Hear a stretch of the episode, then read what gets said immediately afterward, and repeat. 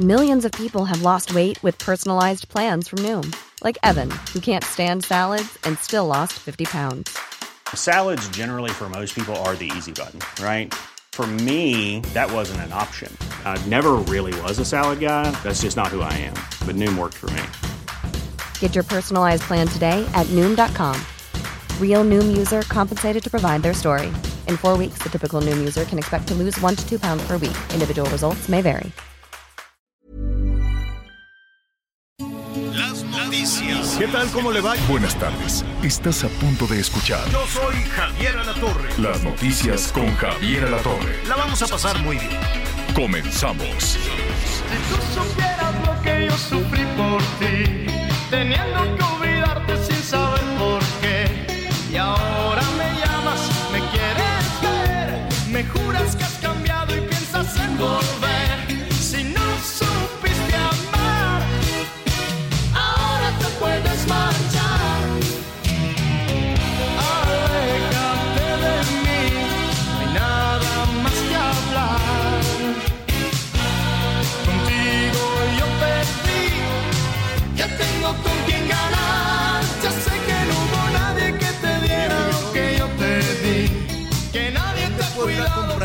karaoke en friega, en frieguísimo.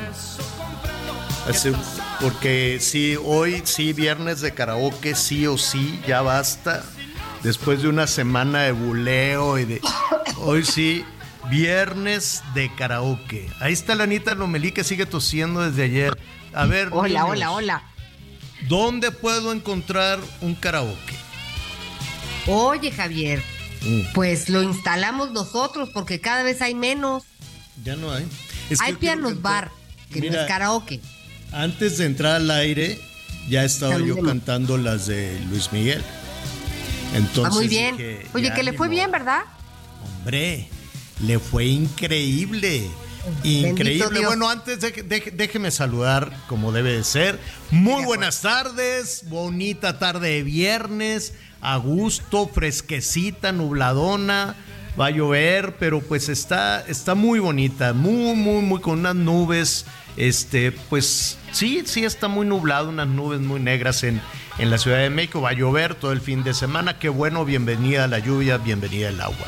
Y pues nada, estamos escuchando a Luis Miguel que arrancó con su gira, pero por todo lo alto, pues sí, después de tanto tiempo ya te- y tanta expectativa, pues sí. No, no hay nada nuevo, son las mismas canciones que todos nos sabemos, pero eso también está padre, que vayas al concierto y cantes todas, ¿no? Y cantes todas las de, las de Luis Miguel. ¿Cómo estás, Anita Lomelí? Muy bien, Javier, muy contenta. También ya una semana larga, intensa, interesante. Este, y me da gusto que lleguemos al viernes de esta manera. Muy buenas tardes, buenos días en algunas partes del país a todos. Este, y sabes a mí que me da gusto de Luis Miguel, que después de haberse presentado en los últimos conciertos soberbio, intolerante con el audio, cantando de la patada, pues realmente haya reflexionado en que pues lo importante Es que es, estaba- es hacer que lo que uno tiene que hacer bien.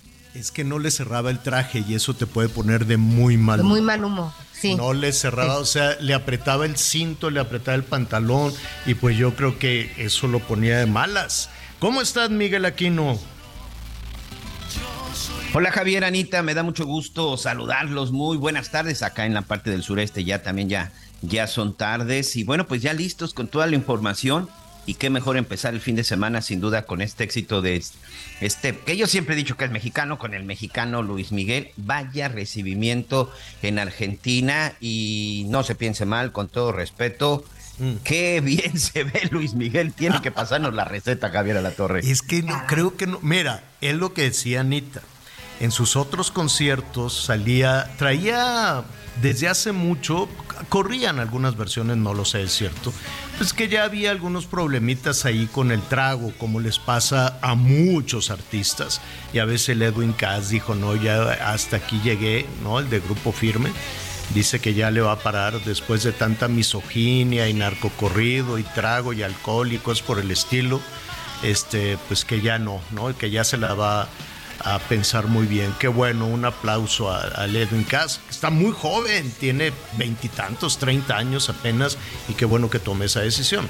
La vida de, los artistas, pues no lo sé, honestamente no lo sé, pero yo creo que vivir de noche y de para acá, para allá, ¿no? Cuántos este, personajes que se presentan en los palenques y demás, pues, pues este, tienen este, este tema de- del traguito y pues van descuidando un poquito su vida.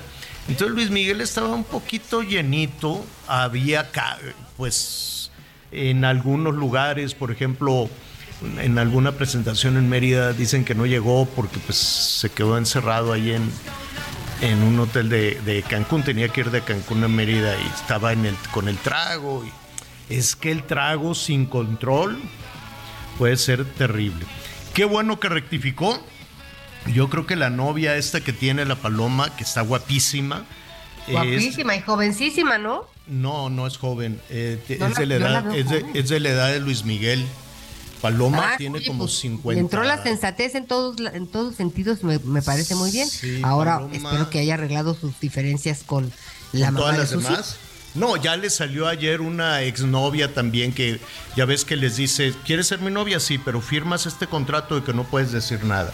Y entonces, este, ya ayer salió por ahí una novia también argentina que tuvo, este, pero no, Paloma es española. Mira, Paloma es la comadre de Luismi. Es su comadre, correcto. Tendrá Pero como ¿cómo 50. comadre? Ey- Sí. Ella junto con su ex esposo Enrique Ponce es el matador El de toro. Enrique Ponce fueron los padrinos de Miguel Gallego Arámbula, el primer hijo del cantante con Araceli Arámbula. O sea, No te creo. son compadres de bautizo, Lomelí. Oye, Le- y ya, le y- gustó la no, comadre. está como Le- de los ricos también lloran esta historia. No, pues le gustó la comadre. Ya los dos ya se habían dejado de sus, de sus parejas y como dicen en las películas de Arturo de Córdoba, quiso rehacer su vida. ¿Por qué no? No, como dice, voy a rehacer mi vida. Entonces, no, no, eso, esa frase está buenísima. Entonces se encontró con la comadre. Dicen que él ya le había echado el ojo a la comadre desde hace muchos años, pero pues estaba casada. Y además casada con su compadre, pues se veía feo, ¿no? Y ya que, eran, que eran libres los dos, ¿no? Libres como el viento, dijeron, besemos nuestras bocas. Y entonces e- ella está guapísima, tiene 50 y tantos años, es diseñadora de modas, es muy guapa y probablemente la sensatez de la novia y todo le dijo, oye, este, pues vamos, vámosle midiendo al trago y a la comida. Creo que está en esta dieta de, de que no comes, ¿cómo le dicen? Que comes. ¿Keto? ¿En la keto? No, no, no, no. Esa, esa keto es medio Es la de vacilada. ayuno, ¿no? Es la, Es la de, de ayuno. ayuno, intermitente. Intermitente. La, la keto es como de tus vecinas del edificio, Anita. Sí, no, eso no. No, esta que, mire, comiendo sano, pues, no hay ningún problema, no se tiene que torturar porque la pura palabra dieta ya, ya, nos pone mal. ya te pone de malas si no quieres salir a cantar, ¿no? Como Luis Miguel.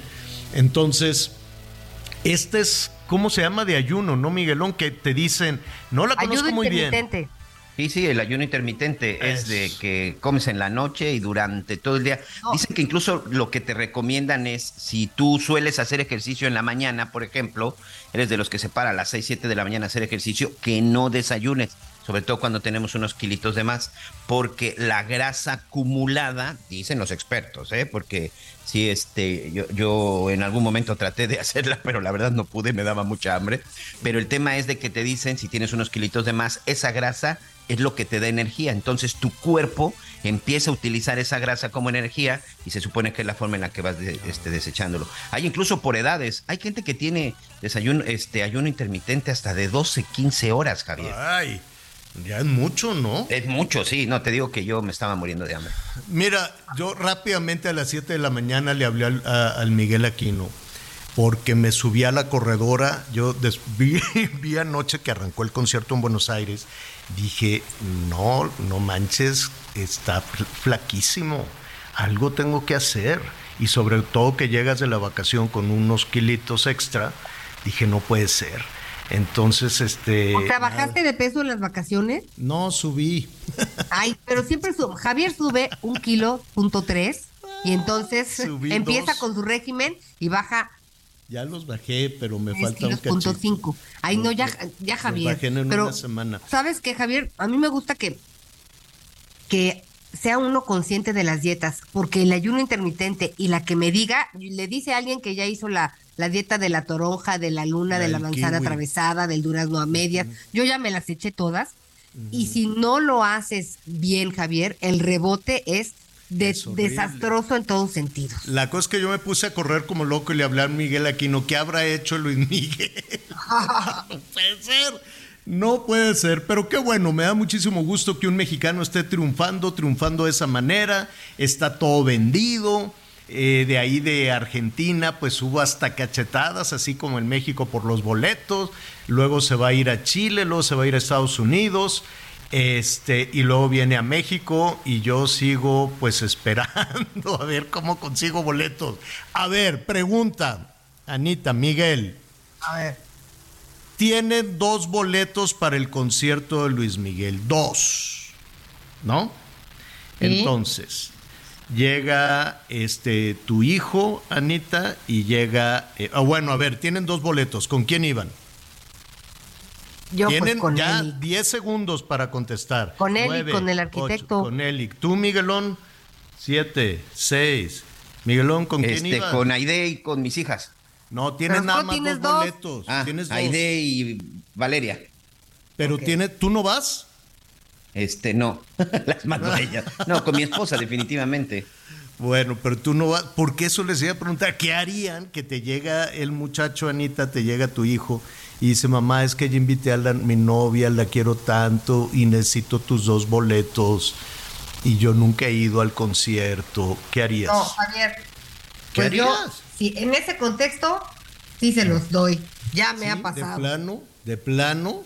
Sí. Así, Sí, sí, tengo, que sí. te diga, mamá, tú ya estás muy grande para ir al concierto. mamá, sí.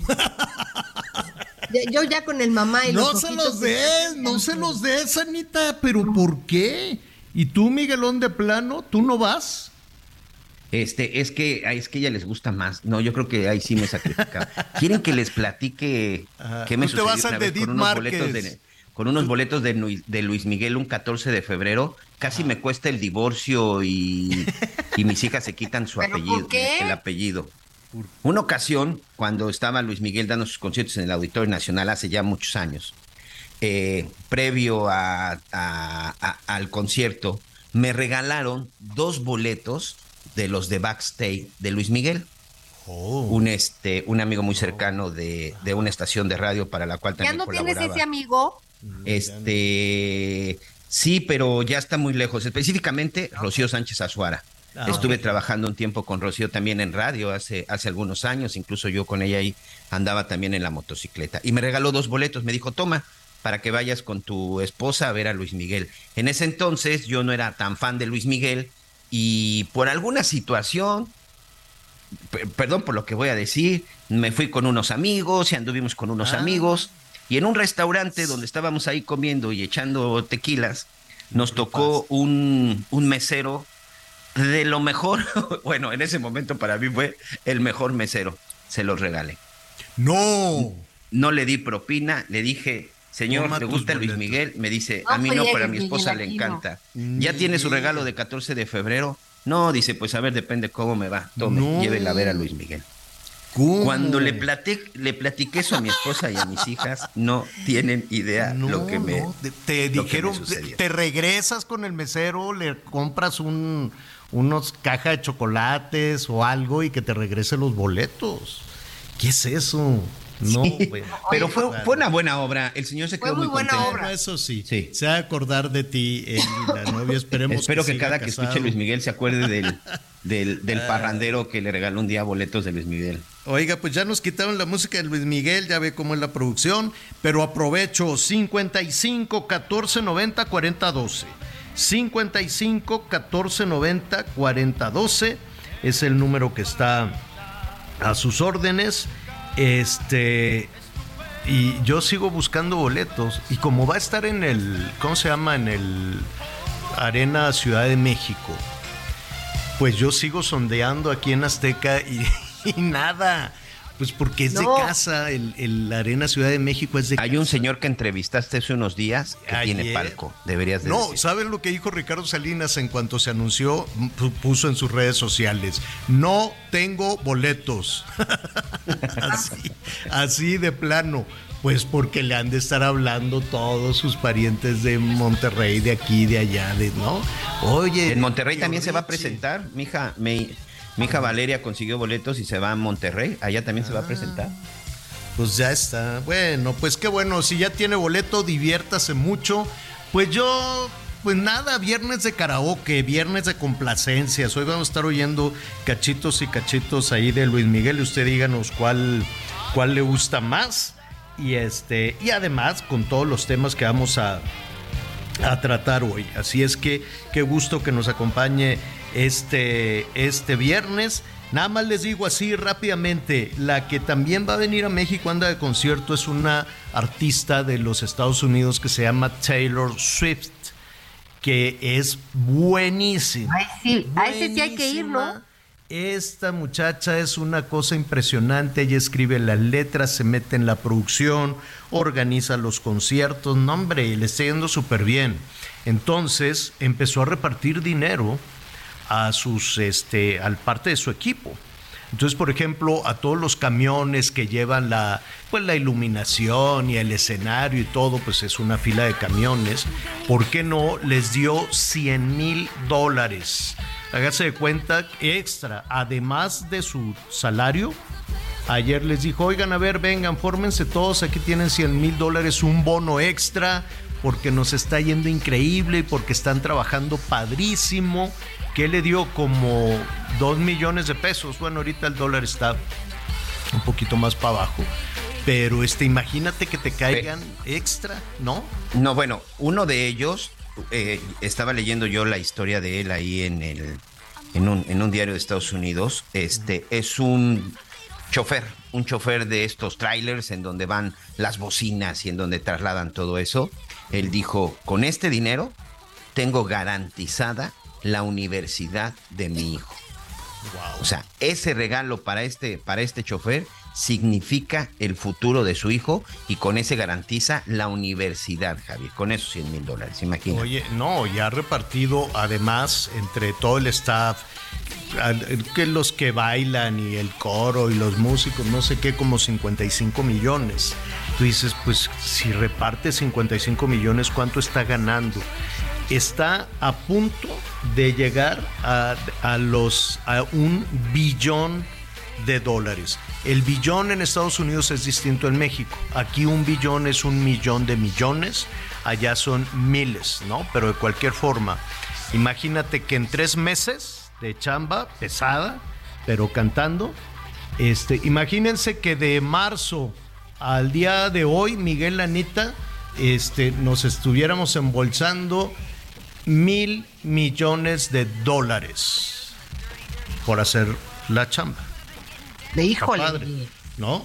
Hay que Muy platicar a- ahí, este, al ratito le, le digo con quién, pero pues le estaremos mandando saludos a Franco. Oigan, está ganando y todavía no cierra. Es la primera etapa del concierto y lo va a cerrar con un billón de dólares. Es un récord para cualquier artista en el mundo con sus conciertos. Y después, este, viene la segunda etapa, donde vendrá México, va a Brasil y creo que Argentina también. Entonces, este, pues nada, ahí Gonzalo Oliveros, ocupamos varios boletos. A ver cómo le, a ver cómo le hacemos. Pero pues en México conseguir un boleto para un concierto ah, es pura trance, es muy, es muy complicado, es muy difícil. Oiga, bueno, rápidamente entonces, ay, al ratito le cuento, pues sí, ¿qué crees que la novia de Luismi, que se llama Paloma, Sí, eh, nos están diciendo nuestros amigos, Paloma Cuevas tiene 50 y Luis Miguel 53. Ah, pues muy bien. Y, este, y se ve espectacular la Paloma. se ve espe- ¿Por qué no al final del concierto? Señor productor, ¿tiene el final del concierto en Buenos Aires? ¿O no?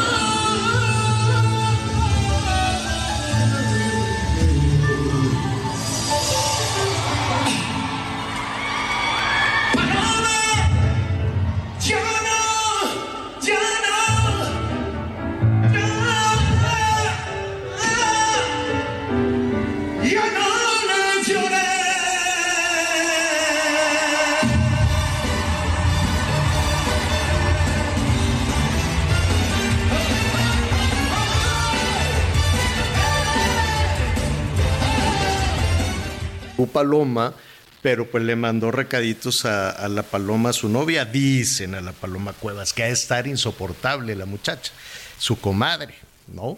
Entonces, este, pues qué bueno, qué bien, me da, me da muchísimo gusto. A mí siempre me da mucho gusto que a la gente le vaya bien. Me gusta mucho eso, que a la gente le vaya bien en todo sentido, a los colegas en sus programas, a los que tienen un negocio, una tiendita. La verdad me da mucho, mucho gusto. Cuando, ¿se acuerdan la pandemia que estaba todo cerrado y demás? Híjole, a mí me daba una, una mortificación, una angustia. Pero este, cuando les va bien, seguramente ha trabajado muchísimo para tener esos llenos y para que el primer concierto saliera espectacular. Ahora pues viene una ruta que va a acabar hasta que por ahí de noviembre creo que terminan los conciertos, toda la gira de conciertos. Noviembre, diciembre estará terminando en México, si no me equivoco. Bueno, pues ahí está el número telefónico para que nos acompañe, para que nos llame.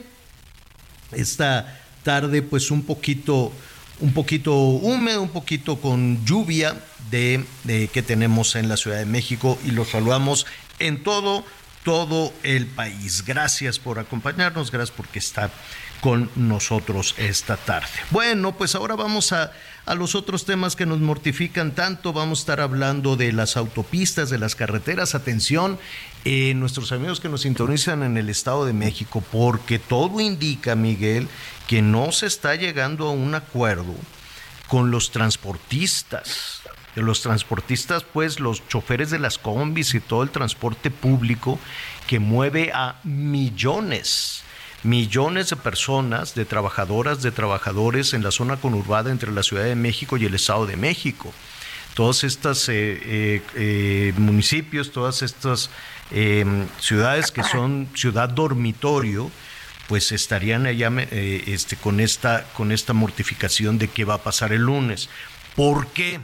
Porque ya están hasta el copete de que los estén robando los, los eh, criminales, una banda de delincuentes que si no me equivoco son colombianos, ya están hartos de que les pidan cuota para poder trabajar, ¿no? La cada chofer de combi les tiene que dar un dinero en cada, en cada viaje que multiplicado pues es una cantidad impresionante. Solo una de las rutas, solo una tiene 10 mil afiliados que todos los días entregan algo así como dos millones y medio de pesos a un grupo criminal. Así es, ¿no, Miguel? Más o menos el cálculo que hemos hecho. Sí, sobre todo porque, como dicen, de pronto nos piden por unidad o por ruta o por viaje, que puede ir desde los 20, de los 30, 50 o 60 pesos y por supuesto pues las rutas que tienen mayor número de agremiados pues sí se habla de cantidades cantidades exorbitantes. El tema Javier es que dice ya están cansados y hablamos de las rutas locales pero quienes también están ya amenazando con realizar protestas y un paro nacional son los transportistas que corren por las carreteras por las autopistas este tanto de cuota como federales porque dicen no son autopistas baratas que esa es una realidad las autopistas en México son caras, sobre todo para el estado en el que se encuentran, y además, bueno, pues son muy inseguras. Y además son muy inseguras y, y, lo más sorprendente, como el día de ayer lo denunciaron ellos mismos, Javier, Anita, ya saben en dónde están los peligros, ya saben cuáles son las rutas en donde se encuentra el mayor riesgo. Y dicen, todo mundo sabe que en la México-Puebla es complicado, que de Puebla a Veracruz, la que va de Nuevo León a la zona de Tamaulipas, y lo parece que los únicos que no saben pues son los de la Guardia Nacional porque siguen en este caso este pues eh, eh, brillando por su ausencia. Y digo Guardia Nacional porque es Guardia Nacional Carreteras lo que antes era la Federal de Caminos que es Guardia Nacional Carreteras pues son los responsables de vigilar. Y precisamente el llamado que hacen es en dónde está la Guardia Nacional porque nos siguen asaltando, secuestrando y asesinando en las carreteras, en las autopistas de nuestro del país, Javi. Terrible. Eh, lo vamos a retomar. Vamos en este momento a hacer una pausa en lo que recibimos sus comentarios. Déjenos también mensajes de voz en el 55 14 90 40 12. Volvemos.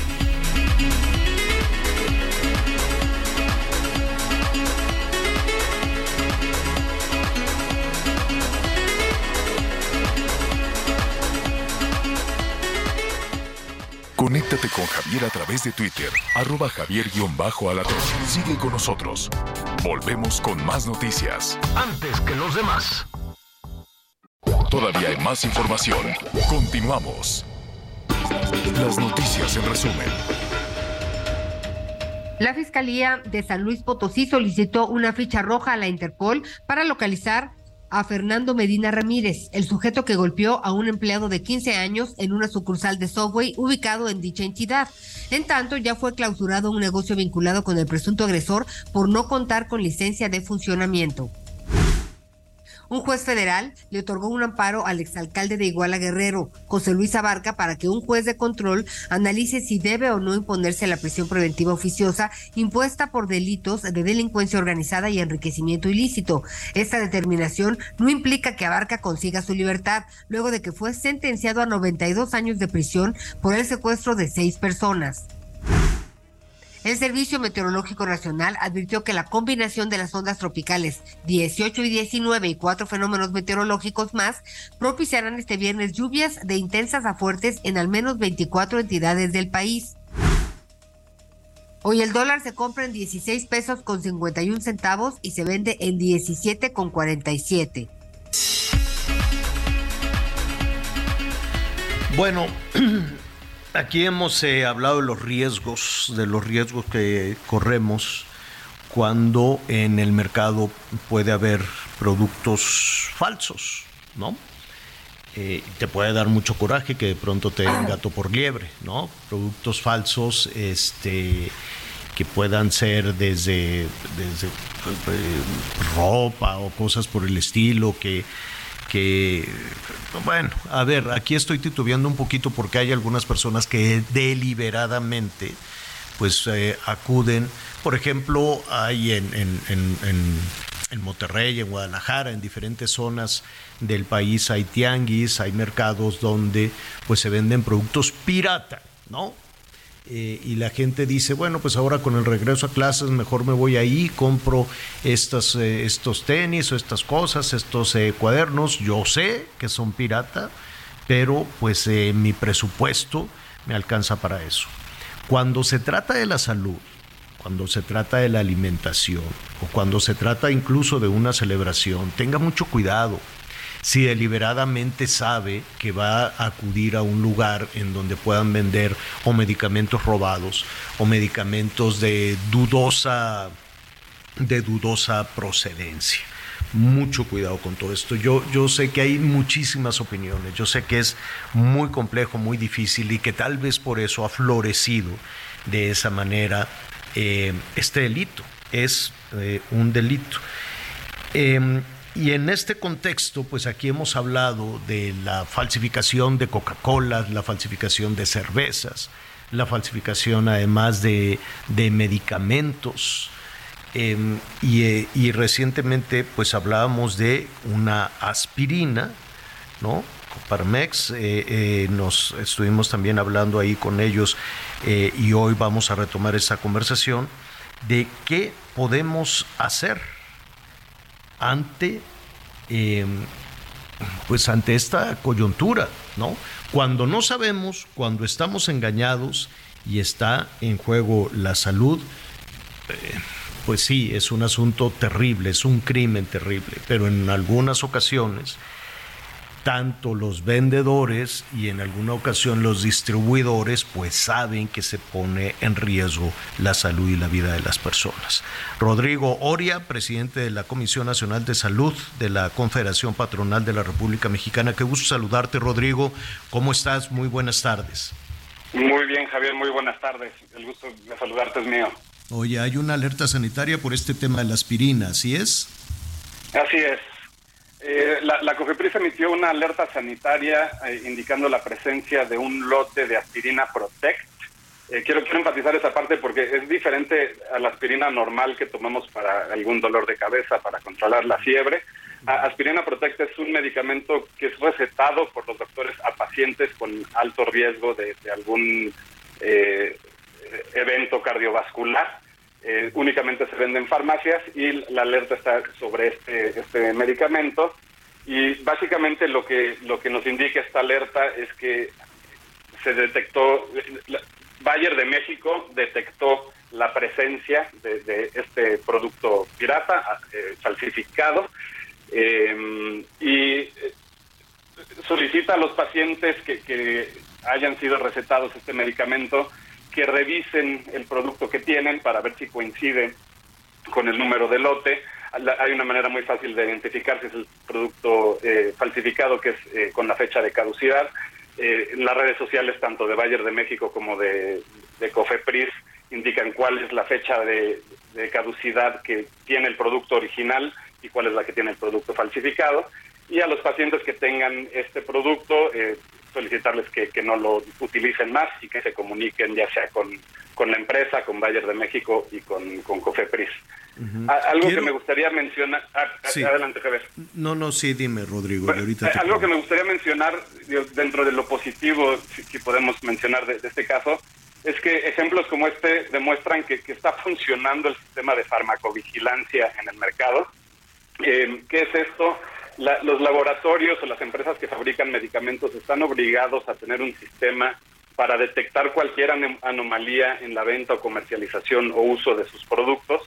La COFEPRIS también tiene un sistema de farmacovigilancia y los sistemas están entre, conectados entre, entre ellos eh, precisamente para que esto suceda, ¿no? Que haya cualquier anomalía que se detecte y que se accionen las, eh, lo que tiene que, suceder para evitar eh, poner en riesgo a la población y también obviamente pues eh, ir en contra de quienes están haciendo esto que es un delito no este bueno, que esa va a ser la parte difícil no que esa va a ser la parte complicada por todos los vericuetos legales y es que es que no hay denuncia es que sí es que no. Sabemos qué es el crimen organizado pero también sabemos que las autoridades en este país no quieren por alguna razón que desconozco entrar de frente a las actividades del crimen organizado. Entonces lo tiene que hacer eh, los laboratorios, las empresas o por, y, hasta donde pueden. Porque yo no me imagino a un laboratorio, yo no me imagino a Bayer ni a la misma COFEPRIS este, persiguiendo al crimen organizado, ¿no? Entonces ahí, ahí tenemos una segunda parte, una segunda parte del problema muy serio y que va de la mano con lo que te quiero preguntar. Quiero suponer que, esta no es la primera ocasión en que vemos una denuncia de medicamento, eh, no sé cómo decirle, medicamento falso, medicamento adulterado, ¿no? Eh, pero quiero suponer que no es tan sencillo hacer esta caja de aspirinas. Eh, es correcto. Sí, estas empresas pues tienen cierto grado de sofisticación eh, hacer la caja, hacer las tabletas, no, no es alguna actividad necesariamente sencilla.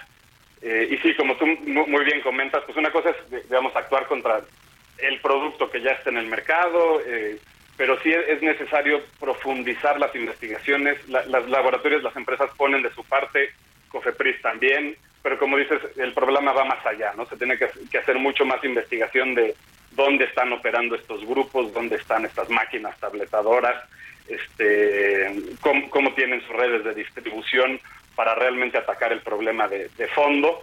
Y, y, sí es algo que las autoridades tienen que hacer de manera más enfática porque sí es una problemática que no se ha logrado resolver en los últimos años y probablemente ha, habido incrementos importantes. La, la Cámara Nacional de la Industria Farmacéutica, Canifarma, estima que el problema puede ser de aproximadamente el 6% el 6% de los medicamentos que se venden en, el país eh, son falsificados. Sí es un problema. Serio. 6%. Así es. es. es. una cantidad enorme, porque además aquí pues hemos estado revisando que no, que no es únicamente medicinas, también se ha detectado la falsificación de, de, de ¿cómo te diré?, de eh, material quirúrgico o de implantes. Eh, Estoy viendo aquí implantes de columna, eh, que yo imagino, a ver, ¿quién se va a poner a falsificar un implante de columna y quién se va a poner a falsificar material quirúrgico y cómo lo metes al mercado? La pregunta es, ¿esto lo hacen en México? Es decir, eh, las tabletas, que yo no sé, ¿no? Una, ¿qué le, ponen? Eh, ¿Sabemos? ¿Tienen ustedes alguna información de que si no es aspirina, qué es? Lo que ponen en esa, en esa caja eh, supongo que estará empacada de tal forma que la gente no se dé cuenta o yo no sé si deliberadamente las farmacias saben que están vendiendo esta medicina adulterada. Sí, e, es un problema complejo y muy variable. Sí, sí se ha detectado eh, producción en México de, medicamentos, sobre todo falsificados, pero también se, importan a veces de, otros países eh, y tratan de, copiar, pues prácticamente idéntica las, eh, las cajas de los productos. Casi siempre cometen algún error o algo que, permite detectar que, que son falsas eh, y uno de los problemas es que precisamente no tenemos la garantía de, qué tienen ni cómo son fabricados. Normalmente lo que se detecta es que utilizan materias primas de bajo costo, digamos. Este, pueden ser incluso eh, placebos que no tienen realmente un, efecto como tal. Eh, y eso en sí es un peligro. ¿Tú sabes cuál es la medicina? ¿Tú sabes cuál es la medicina o el artículo más falsificado? O, no, no tengo ese dato, Javier porque en últimos días, aparte del 6% de las medicinas, que debe ser un número muy importante de medicamentos cuando estamos hablando del 6%, yo tenía que la lista era de 20, pero pues ahora con este dato se dispara enormemente. Pero si también están distribuyendo en las tiendas de abarrote eh, latas de refresco falso o botellas de cerveza que las rellenan, veto a saber de qué, este, el problema entonces debe de ser de una complejidad espantosa. ¿Qué harías tú? ¿Qué harías tú como parte de Coparmex, pero también como ciudadano, como padre de familia, como consumidor? ¿Qué, tú, qué harías con toda esta información que tienes? Claro, algo que le pedimos a, la población en general es justamente eh, pues estar vigilantes de, esto. una recomendación bien importante que hace tanto la COFEPRIS como las, las empresas fabricantes es que adquieran medicamentos solamente en establecimientos bien bien establecidos, eh, valga la redundancia, que cumplan con todos los requisitos que, establece la, la, COFEPRIS en farmacias, centros de autoservicio, eh, formal. El, riesgo aumenta cuando compras eh, medicamentos en puestos semifijos, en redes sociales dudosas, donde no, realmente no tienes ninguna garantía de cómo se obtuvo ese, ese producto y pues estar atentos de, de, esto, cualquier anomalía que detecten en la caja de su producto, cualquier cosa que de inmediato la reporten tanto al fabricante como a Cofepris. Y eso ayuda muchísimo, primero para reducir el, mercado, si la, población deja de comprar estos productos, pues va a dejar de haber eh, oferta, y también en ayudarle a las autoridades y a las empresas a tener más información para hacer las investigaciones, pero sí también es importante reforzar esa parte que sí se se, tomen medidas más fuertes para eh, enfrentar estos grupos. Rodrigo Oria, presidente de la Comisión Nacional de Salud de la Confederación Patronal de la República Mexicana, muchísimas gracias. Al contrario, muchísimas gracias a ti, Javier. Saludos. Gracias. Saludos. Hoy estuvimos hablando con ellos de este tema de salud, pero a lo largo de la semana vamos a hablar también con distribuidores. Miren, Anita, Miguel, y nuestros amigos que nos escuchan. Yo quisiera que, me dieran su opinión también nuestros amigos en todo el país. Ya se acerca el regreso a clases con toda la polémica de los libros, en fin. Ya, ya ve que hasta me buleaban allí en Palacio, pero no pasa nada, qué bueno que hay un sentido del humor por parte del presidente de la República. Lo que sí me preocupa mucho, además del contenido de los libros y de los libros de texto, me preocupa el regreso a clases como tal, el desembolso de dinero. Y en la lista de, requerimientos, en la lista que les están dando a los padres de familia, Anita Miguel, parece lista del súper. Les, les están poniendo, y tráigase, quién sabe cuántos rollos de papel de baño, y tráigame jabón, y tráigame este cloro, y tráigame cubetas, y traiga, como, como que por qué. Así ha sido siempre, de, que en la lista de útiles escolares te agregan una lista como de vete al súper y tráeme todo esto. Está terrible. Y, además, ¿sabes qué, Javier? En escuelas públicas y privadas, ¿eh? Sí, ah, no, bueno. Yo lo, yo lo, yo lo viví hasta la secundaria en las dos, en escuelas públicas y en escuelas privadas, con mis hijas, con mis sobrinos, en donde te pedían papel de baño, pedían toallas sanitarias ya en la secundaria, pedían jabón líquido, jabón líquido para las manos. Y bueno, eh, hubo en una que ahí sí recuerdo a mi esposa, la señora Aide, que fue y le dijo de todas las maestras porque le pidieron 100 hojas tamaño carta y 100 hojas tamaño oficio para imprimir en las oficinas de la escuela. Para las oficinas de la escuela, hazme el refregado favor. Ya estás pagando la colegiatura. Y en la colegiatura, pues ya deben de estar pagados los sueldos, los insumos y todo lo que va a requerir la escuela. ¿No? Ah, sí, y además, dame, tráeme, ¿qué es eso? Hojas, plumas, lápices y una máquina de escribir. ¿Qué es eso? Ahora, en las escuelas públicas, no me quiero equivocar, pero el presidente dijo que ya estaba cubierto el presupuesto casi en un 70% de las escuelas públicas para que no para que no fuera necesario esta pedidera de dinero, ni de cuotas, ni de tráeme el jabón, ni tráeme esto y tráeme el otro, y además de que te lo llevas y organícense para que ustedes vengan a limpiar. ¿Y el presupuesto dónde está? Y entonces ahí le están diciendo a los padres de familia, y tú limpias los baños, y tú limpias esto, y tú limpias el otro. Y la siguiente semana le toca Chelito, y la siguiente semana Anita y entonces, todo ese presupuesto que dice el presidente que ya se ejerció y que ya se distribuyó casi en un 70% de las escuelas, y que no habría por qué estarles pidiendo dinero, ¿Por qué sí se los están pidiendo? Corríjame si me equivoco. Usted que nos escucha desde la ciudad en la que nos escucha, llámenos y díganos, no, aquí en la escuela el niño artillero o aquí en la escuela fulana de tal, que yo creo que ya, pues a lo mejor también ya les van a cambiar el nombre a las, a las escuelas, con eso de que van a cambiar todos los contenidos, a ver si no ponen escuela... Este, el Che Guevara. No, yo creo que se van a poner así sus nombres, a ver, así, a ver, algún diputado, ¿no? Escuela, o el nombre de las corcholatas. Escuela Oye, aquí, Corcholatas aquí me están mandando, Unidas. me están mandando un mensaje a unos amigos de la Gustavo Amadero. Ajá. Me dice, déjense de las cuotas, nos están pidiendo que vayamos a lijar, a limpiar y a pintar las bancas. Eso, eso es lo que les digo. Ahorita ya A le estoy ver, pidiendo los datos de la escuela. A ver. Hay que ver.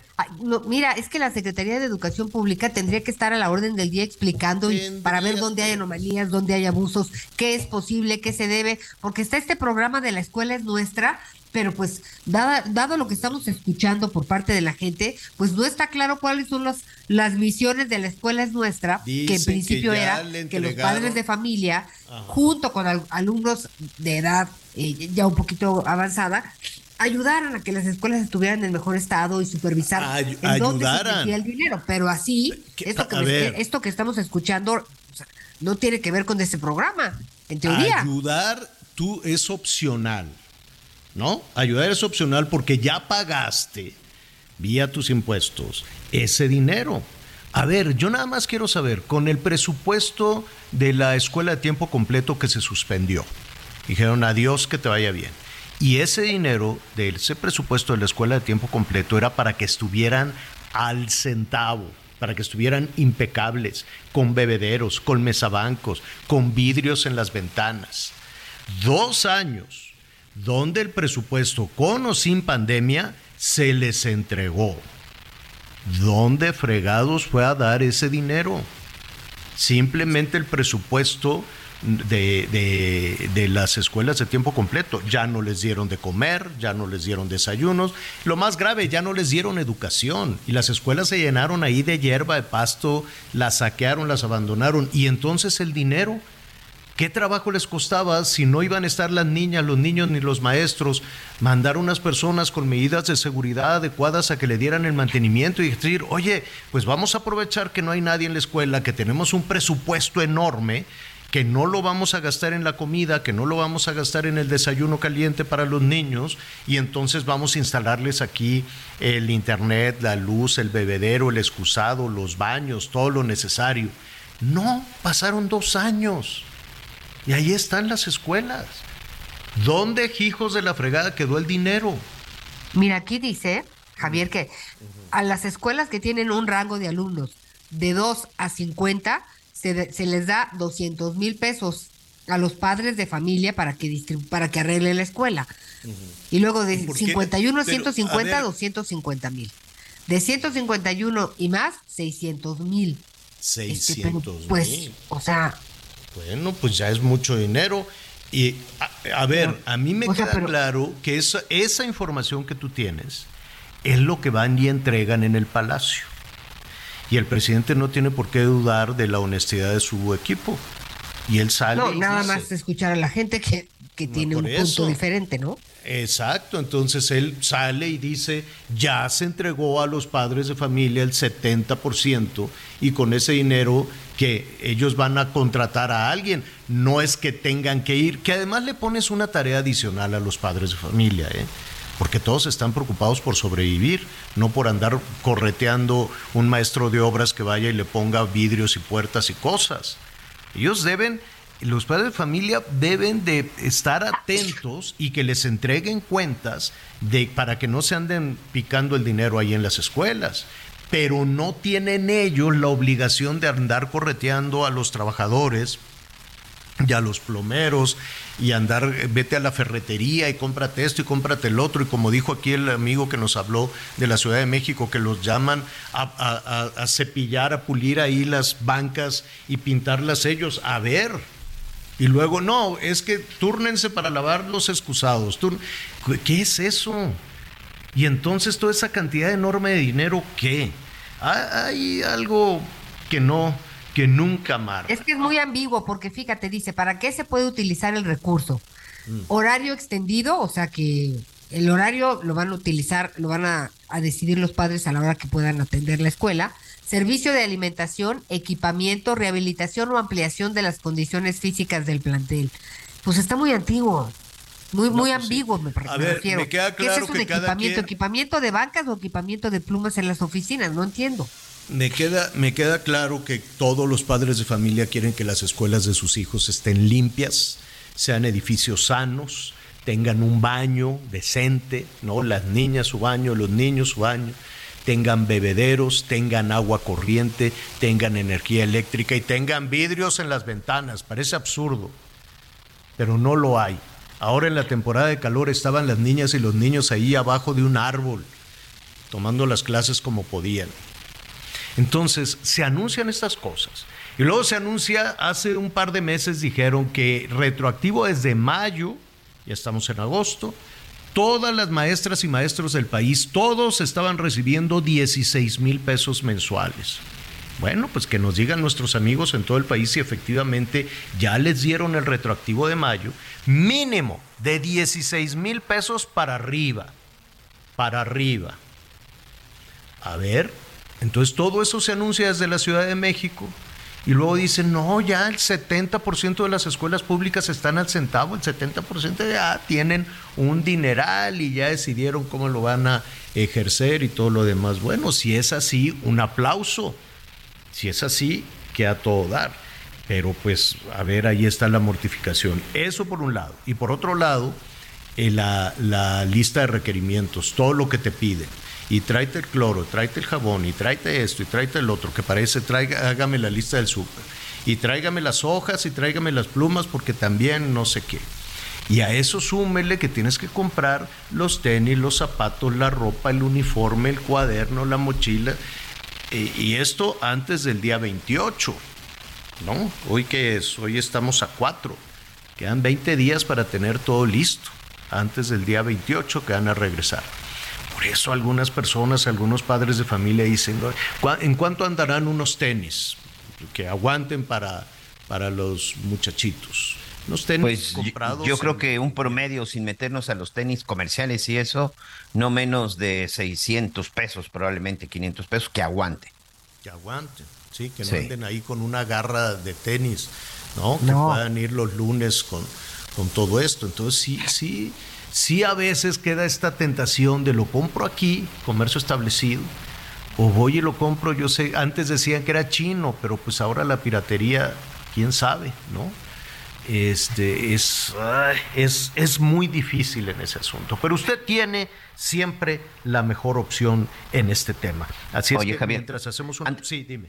Antes de la pausa, déjenme rápido decirles, eh, hay un operativo en la zona de Morelos.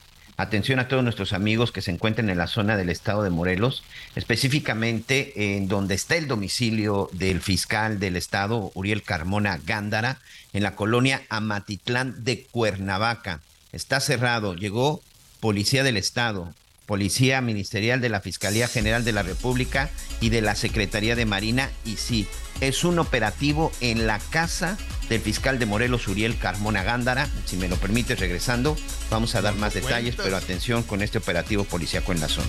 Ya le traían el ojo al fiscal. Vamos a hacer una pausa.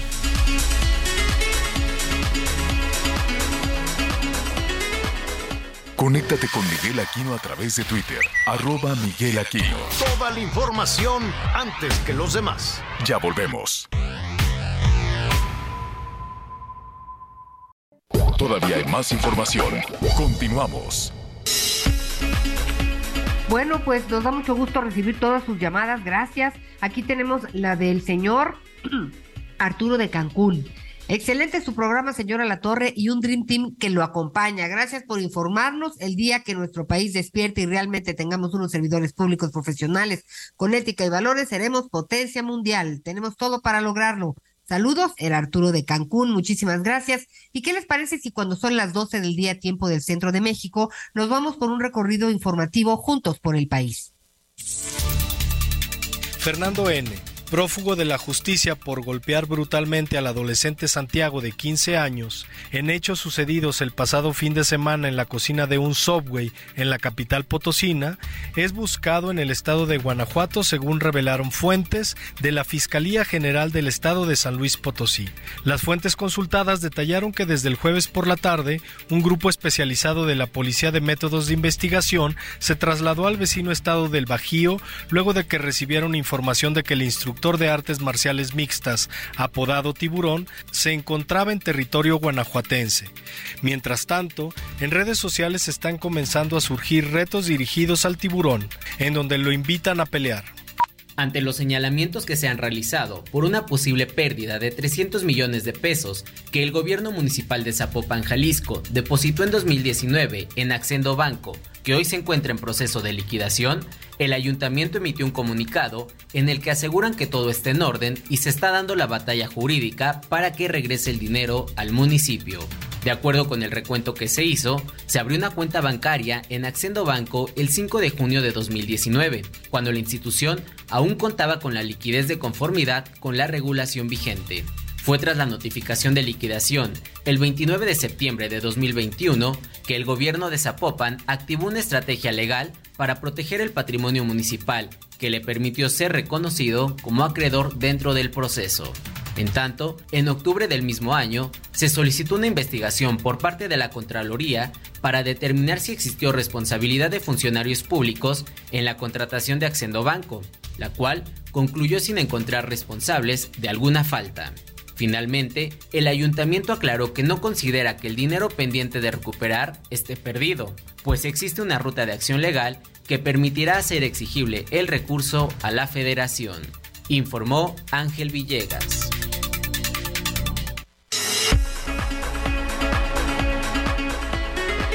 A ver, pues eh, nos comentabas, Miguel, que hay un operativo, un enorme operativo allí en Morelos, van por el fiscal. Hay que recordar cómo, vaya, con en prácticamente todos los, los eh, gobiernos de los estados, los gobernadores o las gobernadoras que no nombran a su fiscal, o los presionan para que renuncien o andan después en un conflicto tremendo. Pero independientemente, ya sí lo hemos visto en Veracruz, en Guerrero inexplicablemente dijo, no, pues yo ya mejor ya me voy, vaya usted a saber qué tipo de presión tuvo el fiscal para decir, no, no, no, no, no, no, yo, yo hasta aquí llegué. Este, en Morelos, en fin, ¿no? Esta idea de tener un fiscal a largo plazo para que no esté a las Hey, it's Ryan Reynolds, and I'm here with Keith, co star of my upcoming film, If, only in theaters, May 17th. Do you want to tell people the big news? All right, I'll do it. Sign up now and you'll get unlimited for $15 a month in six months of Paramount Plus Essential Plan on us. Mintmobile.com slash switch. Upfront payment of $45 equivalent to $15 per month. Unlimited over 40 gigabytes per month. Face lower speeds. Videos at 480p. Active Mint customers by 531.24 get six months of Paramount Plus Essential Plan. Auto renews after six months. Offer ends May 31st, 2024. Separate Paramount Plus registration required. Terms and conditions apply if rated PG. órdenes del Ejecutivo, la verdad es pura piña. La verdad, cuando es, es, es muy difícil que eso, que eso se, se logre. La famosa autonomía, ¿no? Sí, no, hay- no, no existe. autonomía? No hay ninguna autonomía ni, ni en la Ciudad de México, en ningún lado, la verdad. Pero al margen de toda esa situación, sí está bajo la lupa la actuación del fiscal de Morelos, Miguel. Sobre todo, ¿te acuerdas el caso de la muchachita que ella... Ahí es en donde empezó todo, el caso de Ariadna Fernanda el año en noviembre, en noviembre del año pasado, esta joven que bueno, la última vez que se le vio fue en un bar y que posteriormente su cuerpo apareció ahí muy cerca de la carretera eh, de la caseta de Tepoztlán y en donde pues del fiscal de fast track prácticamente en una investigación que era lo que acusaban muchos eh, decía que se trataba pues de un accidente que se había tratado de un accidente que se le habían pasado las copas y que había tenido broncoaspiración. Cuando la Fiscalía de la Ciudad de México empieza también la investigación, dice no, fue golpeada, fue asfixiada y se trata de un feminicidio y empezaron ahí los enfrentamientos. Y la verdad es que también él, como tú bien dices, él ya, fui- ya había sido designado por Graco Ramírez, que fue el anterior gobernador del estado de Morelos, y cuando llegó con Cuauhtémoc, pues han tenido muchas diferencias en relación a la, a la inseguridad, ¿no? Se acusan mutuamente, este Cuauhtémoc Blanco dice, eh, yo, del- yo los detengo y él no hace las investigaciones debidas, sino logra consignaciones, el fiscal se queja de falta de apoyos y de falta de elementos, ha sido un- unos dimes y diretes. El hecho es de que hoy pues está llevándose a cabo este operativo. Me parece que ya está nuestra corresponsal en el lugar. Así Javier. es, así es. Vamos con Guadalupe Flores, nuestro compañero corresponsal. Guadalupe, ¿cómo estás? Hola, ¿qué tal? Javier, los saludo con mucho gusto desde Cuernavaca, Morelos. Eh, pues eh, comentarles que eh, elementos eh, de la Fiscalía General de la República y de la Secretaría de Marina Armada de México pues eh, mantienen un operativo, eh, pues un despliegue operativo aquí en, afuera, en el exterior de la casa del fiscal de Morelos, Javier Carmona Gándara. Prácticamente pues está rodeada la calle donde vive el fiscal de Morelos. Aún se desconoce si se trata de un cateo o de incluso la posible detención del funcionario, quien enfrenta varias acusaciones en su contra, específicamente pues por querer ocultar este feminicidio de esta joven Ariadna Fernanda y eh, pues también ha dicho el propio presidente Andrés Manuel López Obrador que está protegido por el Poder Judicial de Morelos. Sin embargo, pues eh, han pasado varias horas, este operativo se desplegó prácticamente eh, las 9 de la mañana y hasta el momento pues no hay ninguna información oficial. El fiscal general del estado no contesta su aparato móvil a los medios de comunicación locales. Lo que sí sabemos, porque ofreció una eh, entrevista radiofónica, es que está sorprendido, dice el fiscal, de este operativo, este impresionante operativo de elementos del ejército mexicano. También se encuentra la policía del estado y de la eh, Secretaría Marina, donde prácticamente pues han sitiado el domicilio del fiscal eh, de Morelos. Es la información que hasta este momento te puedo proporcionar desde Cuernavaca, Morelos. Oye, Lupita, dime algo. ¿El fiscal está adentro de su casa? Eh, Lo que sabemos es que el fiscal está dentro de su casa. Lo que te puedo comentar también para que sepan nuestros eh, radioescuchas es que esta es eh, la colonia, en la colonia Tamatitlán, muy cerca del centro de Cuernavaca, pero prácticamente donde vive el fiscal de Morelos a cinco o seis metros también se encuentra una escuela que es propiedad de su hermana, Isabel Carmen Naganda, la presidenta de la Asociación de Escuelas Particulares de. Eh, unos metros más abajo, entre 7 y 10 metros, también se encuentra la casa de los papás del fiscal, eh, Carmona Gándara, y prácticamente todo esto se encuentra cerrado. El fiscal ha dicho que se encuentra en su propiedad y que está sorprendido por eh, pues este eh, despliegue de elementos eh, en la Secretaría de Marina, pero también de la Fiscalía General de la República. Jorge. Es, es una, pues podemos decir que es un operativo federal porque tenemos elementos de la Marina, elementos de la Fiscalía General de la República eh, y elementos de, no sé si el ejército, te escuché, pero eh, por lo pronto, no quiero yo decir atrincherado, pero el fiscal eh, se encuentra al interior de su casa. Es lo que está sucediendo en este momento. Así es que Lupita, cualquier otra información, lo que suceda en lo que resta del programa, te agradeceríamos este que nos informes. Claro, Javier, estamos aquí en este eh, pues, eh, operativo esperando alguna información, sobre todo, pues como tú bien lo has dicho, un operativo federal donde prácticamente no fluye tan rápido la información. Eh, por parte del gobierno del Estado se ha buscado al titular de la Comisión Estatal de Seguridad, José Antonio Ortiz Guarneros, no hay pues, todavía una comunicación con él. Eh, pues con el propio secretario de gobierno Samuel Sotelo Salgado. Sin embargo, por, ser un operativo federal, pues eh, la información realmente está, no está fluyendo. Bueno. Gracias, Lupita. Estaremos atentos. Buenas tardes. Buenas tardes, pendientes. Gracias. Oye, Miguel, em, a ver, pues eh, eh, evidentemente no, no, no recuerdo, no recuerdo salvo, salvo, el caso de Veracruz, tal vez, pero no recuerdo un operativo para ir a detener a un fiscal.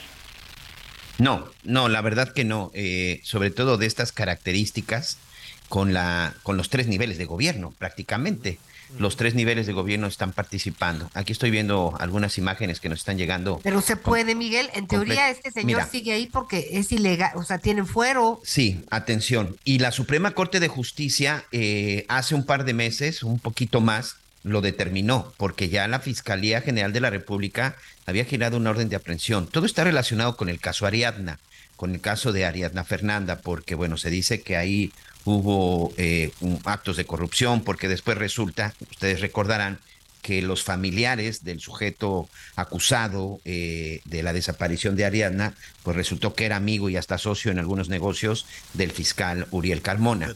El hecho es de que la Fiscalía General de la República empezó la investigación en su contra y lo están acusando de diversos delitos federales. Según la Suprema Corte de Justicia, él tiene fuero por supuesto que no puede, no puede ser detenido y no debería de ser detenido porque él tiene fuero constitucional. El fiscal, eh, los fiscales de generales de justicia en este país cuentan con fuero, así como los diputados, como los senadores y como los gobernadores, Javier. Por lo tanto, no podría ser detenido, pero ahí está el operativo, ¿eh? La calle está cerrada, la Marina tiene sitiado, empiezan a llegar los medios de comunicación, los tienen, pues yo calculo como una calle, es una calle cerrada a lo lejos, pero en teoría no podría ser detenido porque él siendo el, fiscal del Estado tiene fuero constitucional. ¿Cómo podrían detenerlo? quitándole el fuero, pero antes tendría que irse a juicio político y esto es un procedimiento que tendrían que iniciar en el Congreso del Estado.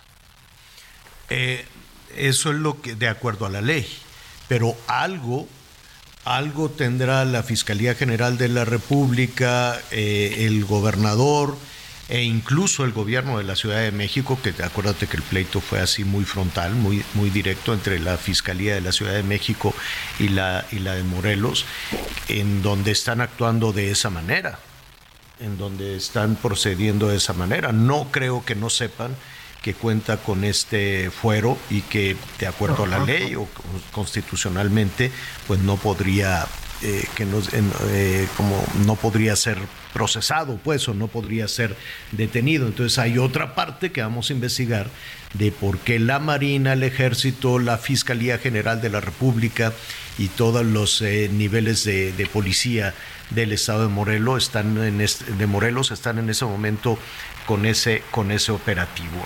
O, o, o la otra opción es pues que en contra de algún familiar puede ser también, ¿eh? ¿no? O que no les vengan con que la ley es la ley, ¿no? Esa puede, esa, esa podría ser también. No estoy defendiendo yo aquí al fiscal, hay muchas cuestiones alrededor de todo esto.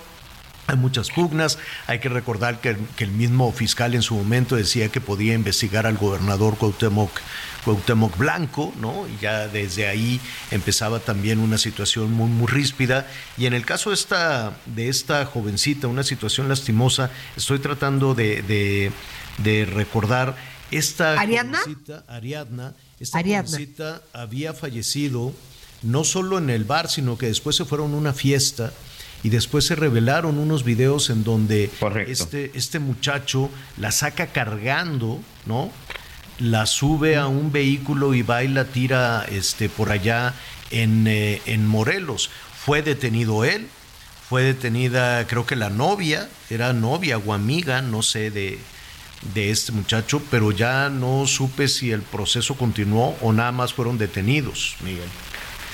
No, el proceso continúa y sobre todo él es el que, el que sigue detenido, el, el famoso amigo y además que era el dueño o el responsable del departamento en donde fue la última vez que la vieron en la colonia Roma y sobre todo porque es a él, de acuerdo con las cámaras de seguridad, es a él al que se le ve en el momento que sale cargando a Ariadna, literal la, la, la lleva, la lleva cargando y la sube a una camioneta.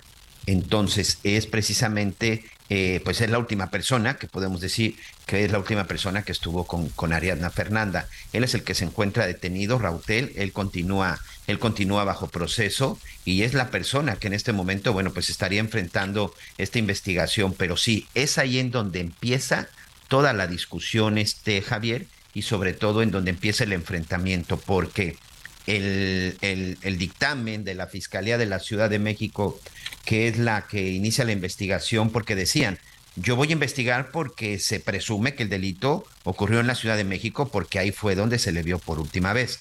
Y, y el fiscal de Morelos decía, no, bueno, a mí me corresponde porque aquí apareció. Lo que sí es un hecho es que los dos traían versiones distintas. El, el fiscal de Morelos dijo, broncoaspiración porque estaba demasiado tomada y la fiscalía dice de la Ciudad de México es un feminicidio porque la joven murió por golpes, por un traumatismo cráneoencefálico y la última vez que se le vio fue en un domicilio de la colonia Roma en la Ciudad de México, antes de que apareciera en la zona de, como te digo, muy cerca de la caseta de Tepoztlán. ¿Y el fiscal tenía algún parentesco con el...? Sí, sí, después se supo que el fiscal era muy amigo de la familia de Rautel y que incluso al parecer con algunos de sus familiares habría tenido algún tipo de negocio. Pero sí, después incluso salieron algunas fotografías del fiscal con algunos integrantes de la familia de Rautel, Javier. Y, bueno, y tuvo pues... un enfrentamiento con la jefa de gobierno porque la, la, entonces Claudia Sheinbaum, jefa de gobierno, lo acusó de estar encubriendo un presunto feminicidio en ese entonces.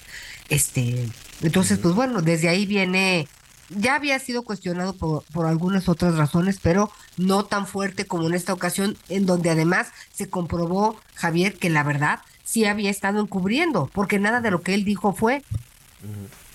Pues es información que está en desarrollo, está rodeada la casa del fiscal, el fiscal está allá adentro, dice no me pueden detener, eh, pero en este operativo federal y estatal dicen vamos, vamos por él, porque hay estas acusaciones en su contra. Esa información en desarrollo, en un momentito más lo vamos a retomar, vamos a retomar también lo de San Luis en un momentito, pero antes ya tenemos a nuestro siguiente invitado que tiene que ver también con un asunto eh, vital, fundamental que aquí hemos eh, denunciado, la inseguridad bárbara, la inseguridad impresionante en las carreteras de eh, nuestro país. Escuchamos cifras, cifras van, cifras vienen eh, y vemos cada vez no con mayor violencia, con mayor descaro, con mayor impunidad el robo a los asaltos, a los transportistas, se llevan de todo, se llevan hasta las madrinas con los vehículos nuevos. ¿Cómo puedes esconder un vehículo de ese tamaño? ¿Cómo puedes esconder un tráiler? Y se llevan toda la mercancía. ¿Por qué se la llevan? Porque la pueden meter al mercado, también con absoluta impunidad. ¿Qué hace la autoridad? Pues si esto va creciendo, quiero suponer que la autoridad no está haciendo nada. ¿Qué es la autoridad? Ah, esa es la parte nebulosa. ¿Quién tiene la responsabilidad de todo esto? Esa es la parte nebulosa, porque eh, decir la autoridad, pues es un cajón en el que nadie se quiere meter de los responsables. Miguel Ángel Santiago Solís es coordinador nacional de la Alianza Mexicana de la Organización de Transportistas, AMOTAC. Y te saludo con mucho gusto, Miguel Ángel, ¿cómo estás? Miguel Ángel. Y bueno, buenas tardes, se escucha muy bajito. Sí, se escucha muy bajito. A ver, le vamos a subir ahí un poquito. Estamos hablando, estamos poniendo en contexto la situación de inseguridad en las carreteras. ¿Qué datos tienes tú que nos puedas ofrecer? Pues mira, desafortunadamente uno de los problemas que tenemos en el país siempre ha sido la inseguridad, que creo que ha sido por muchos años.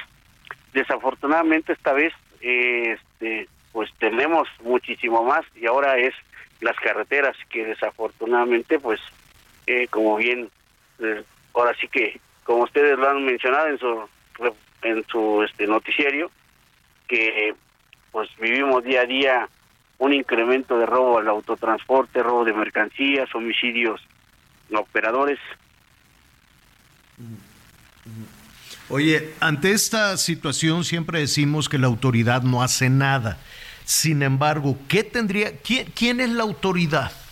¿Quiénes son los responsables desde el punto de vista de, de ustedes como, como coordinador de esta alianza de transportistas, ¿quiénes son los responsables de todo esto? Ok, sí, los responsables, mira, creo que son los tres órganos de gobierno, pero el transporte de carga pues circula y utiliza las vías eh, de jurisdicción federal. Digo, este, eso debería de haber un trabajo en conjunto con autoridades estatales. Cualquier carretera del país debe de trabajar de manera coordinada para poderle brindar la seguridad a los usuarios como a sus conciudadanos, ¿no? En este caso, los municipios, del cual, pues creo que cada quien jala por su lado y pues todos haciendo caso omiso a la seguridad. Ah, pero la extorsión a la orden del día. Eso sí no podemos decir que no existe. Sí, y en cualquier y en cualquier autopista, en cualquier carretera y además em, parece increíble. Eh, hay en redes sociales, por todos lados están las imágenes de las extorsiones, los asaltos, los robos. Robarse, comentaba yo hace, hace unos momentos, Miguel Ángel, robarse un, un, un, tráiler completo, pues a ver, no lo puedes esconder con tanta facilidad. Robarse una madrina con los vehículos completos, bajarlos, eh, golpear a los choferes, a los transportistas, y esto nos habla o de una eh, digo, sí, de una impunidad bárbara, pero pues te lleva a la sospecha de por qué están viendo hacia otro lado los responsables de garantizar la seguridad, ¿no? Sí, efectivamente, mira, como bien lo dices, robarse una madrina, robarse un tráiler con 35 toneladas de, de maíz, si se roban 10 son 350 toneladas, si se roban 30 tráiler con 30 toneladas cada uno de varilla, son 300 toneladas de varilla y así podemos ir sumando de lo que sea. Entonces, ¿dónde para toda esa mercancía? Desafortunadamente en el mercado negro y muchísimas cosas que creo que es un círculo vicioso en donde creo que para que existiera todo esto y acabara todo esto, pues es una gama de de situaciones hay, de hay mucha complicidad, hay mucha complicidad y muchísima corrupción, porque si no, este tipo de situaciones no, no existirían. Oye, están convocando a un paro, a un paro nacional. ¿Cuándo? ¿Por qué?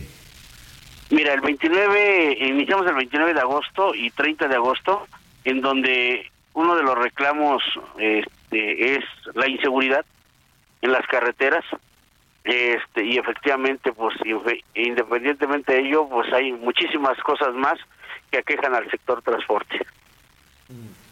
¿Qué, qué, qué significa que, que, vaya qué significa este paro es bloqueo no no trabajarán no van a trasladar las mercancías qué significa de primera instancia no trabajaremos por lo tanto pues no habrá traslado de mercancías y segundo pues por muchos años se ha hecho movilizaciones, manifestaciones, llevamos 34 paros camioneros, en donde pues siempre hemos reclamado lo mismo y hasta este momento nadie voltea a ver al sector. Y pues en la desesperación de muchos lados de la República, pues los compañeros están dispuestos a permanecer y si es necesario bloquear lo harán de acuerdo a las necesidades que tenga cada estado, ya que en algunos estados pues son situaciones y problemas diferentes pero casi similares. Y, y ese es uno de los motivos, la desesperación de ser atendidos, escuchados, en donde el transporte y el transportista, pues nadie voltea a verlos. Por lo pronto es un paro nacional, es un paro nacional para el próximo 29 de agosto, ¿así es? Así es, Javier, 29 y 30 de agosto. 29 y 30 de agosto, pues veremos qué sucede, ¿no? ¿Qué sucede aquí todavía a, esta fecha? Em, y a ver si los escuchan, a ver si los atienden, porque esa es la otra cosa, todos se tiran la pelota, todos están ahorita con las, las elecciones y las campañas y cosas por el estilo, y dicen al cabo yo ya me voy que lo atienda a ver quién, que ese es un asunto terrible en este país, que toda la autoridad se mete de lleno en, las, en la campaña, en los procesos electorales y deja de escuchar. Y de ahí esas medidas de presión. Estaremos atentos y platicando contigo si no tienes inconveniente de aquí a la fecha, a ver si ya obtuvieron alguna respuesta. No, sin problema, Javier. De antemano te agradezco a ti, a tu amable auditorio y a quien te acompaña en el noticiero de tomarse la molestia de, de voltear a vernos y saber qué es lo que está pasando. Y creo que, como bien lo dices, eh, el alma mater del transporte, que es la Secretaría de Infraestructura, Comunicaciones y Transportes, no ha hecho nada. Desde que ingresó en estos cuatro años, prometieron cambiar muchas cosas y creo que hasta este momento no lo ha hecho. Nada, absolutamente. ¿Quiénes son? ¿Dónde están? Estamos igual que cuando iniciamos. Definitivamente. Miguel Ángel Santiago Solís, gracias. Estaremos muy atentos a este movimiento. De nada, este Javier, gracias, te agradezco. Gracias, sí.